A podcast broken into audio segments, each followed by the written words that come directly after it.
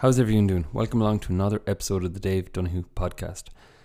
On this episode of Teen Thursday, what I'm going to cover are five apps that I consider pretty good ones for teenagers to check out. Now, I know in today's age, a lot of talk is out there about you know spending less time on phones, and of course that is warranted at times. But like any technology, phones contain a lot of positives as well, and technology contains a lot of elements that can help with wellness it's a pure yin yang of things. You know, it's basically that for all the good there is with things, there can be bad with them too. So, what I'm going to do is I'm going to base this lesson around some app ideas that I've talked about in my classes and in my talks. The first one is a really simple one. It's called Be Focused. Pretty much says does what it says on the tin. So this app basically is to do with for any teenagers who want to get a bit more focused on their study are a bit more focused with whatever task they're doing at the time. The whole purpose of it is it's a free app, and all it does is one very simple thing. You set the timer, which can be set for 25 minutes or less, but generally it is 25 minutes because it's based on this whole notion of Pomodoros. I've talked about them on other podcasts before. Pomodoros are basically a 25 minute unit of time. The idea being that you focus for 25 minutes, and at the end of 25 minutes, you take a five minute break. Then you sit down again and do another 25 minutes. Then you take another five minute break. Now, this is for a couple of reasons. The two primary ones I'd give is keeping your focus for 25 minutes is a lot more doable than sitting down at a desk for an hour and your attention wandering about. The other reason I think this is good, the timer does the thinking for you. So by the end of 25 minutes, the alarm will go off and it'll just instruct you to take a five minute break. And a little warning comes up then saying, five minutes, you hit the timer for that. And you can go off, wander about. I usually recommend to students to get up and walk about just to wake up the body a bit more, get a bit of fresh air. And then an alarm goes off to say, get back to it, or whatever way you want to phrase that. So that would be an app idea that 25 minutes on, 5 minutes off. And at the end of four Pomodoros, then it flashes up asking you to take a 15 minute break. And what this can do is it can frame times of study pretty easily. And what I mean by pretty easily is that instead of somebody thinking, oh man, I have four hours of study to do now today. Well, what you could think instead, or give a chance to thinking instead, is, oh, I'm going to do eight Pomodoros today eight and Pomodoro as a unit, our brain wouldn't be as resistant to it as hours of study. And that's how simple Pomodoros are. I would suggest you don't do what I did. In my last year of college, I found out about Pomodoros and I spent ages reading up on them, how they worked, how to do them better, instead of actually studying.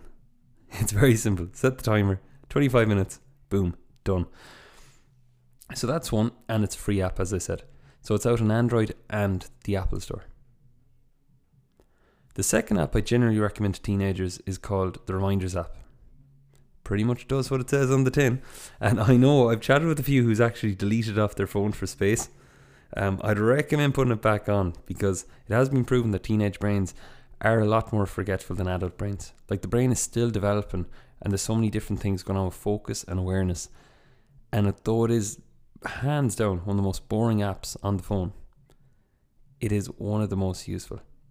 Because it doesn't matter how well you can do something or how much you intend to do something, if you forget to do it or forget to begin it, well, then it will never happen at that day you're meant to do it.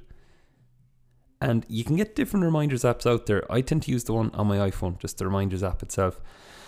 There's other ones. Uh, Todoist is a good one. I've tested out a few of them over time, and I just tended to stick with the iPhone one, just in terms of usability. There is elements of gamification built into other ones. Uh, like for example, it might say congratulations, you've done five days of productive tasks, or might give you points for racking up a load of things on your task list. And also, you can summarize them. Then you could have one for schoolwork. You could have one for weekends if you're meant to catch up with mates, or even I use it to watch Netflix things. Like there's so many things up on Netflix, and if I think I'll forget to do one, I'll put it in my reminder app. I'll be like, you know, watch, we'd say Narcos season whatever, watch one episode this weekend, and that will just help me remember. but hopefully you'd like use it for study and stuff. so that is the second app. The third app again is a very simple one, but it draws your awareness to things. And I've chatted about this on another one again. It is called Moment. Moment is a free app and it does one very simple thing. Oh, sorry, two very simple things. The first thing it does is it draws your awareness to how much time you spend on your phone daily.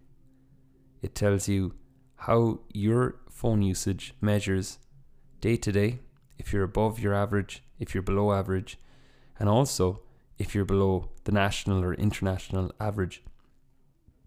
It can really paint a clear picture on how your week is going in terms of phone use. And it also tells you this is the second thing it also tells you how many times you picked up your phone in a day, which can be pretty handy because if you're noticing certain days that you're doing it 70 times a day as opposed to another day where it's 30 or whatever number it is, well, then there's patterns of behavior there. If you want to change them, your awareness is being brought to it.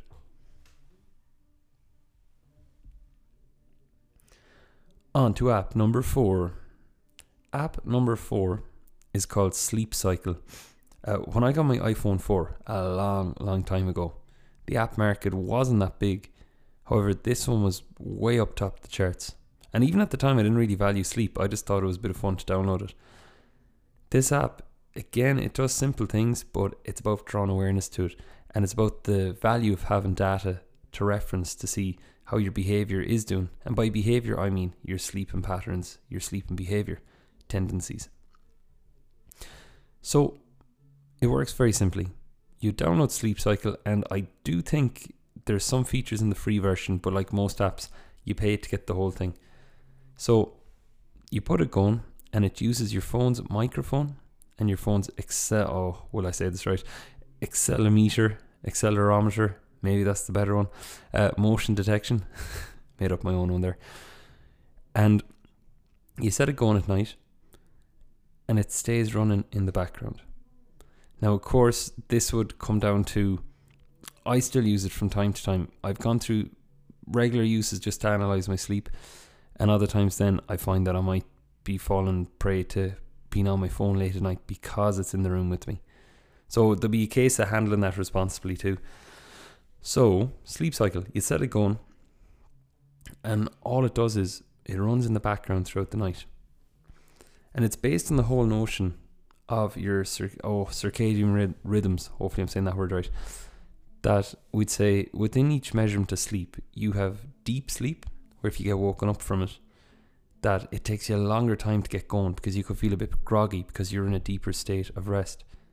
Whereas there's other sleep that you're nearly on the on the point of being awake. The way sleep cycle measures this is by your movements, by your by your movements, by your sounds. So let's say you have to get up at seven o'clock in the morning. Well, what happens if you're at a really deep stage of your sleep and an alarm wakes you up? Well, then you could wake up feeling a lot worse than if you woke up 20 minutes earlier when you're at a lighter state of sleep. And the way sleep cycle achieves this is you set your time, and sleep cycle has the capability then to go off to set the alarm off half an hour ahead of that actual time. So I've used it in the past where if I have to get up at seven, I could have it set, and next thing it will be set to go off between six thirty and seven. And sure enough, to my surprise, I'd recommend you try it. You know, try all these things and see how they suit you, or at least try them for a few days and see how they suit you.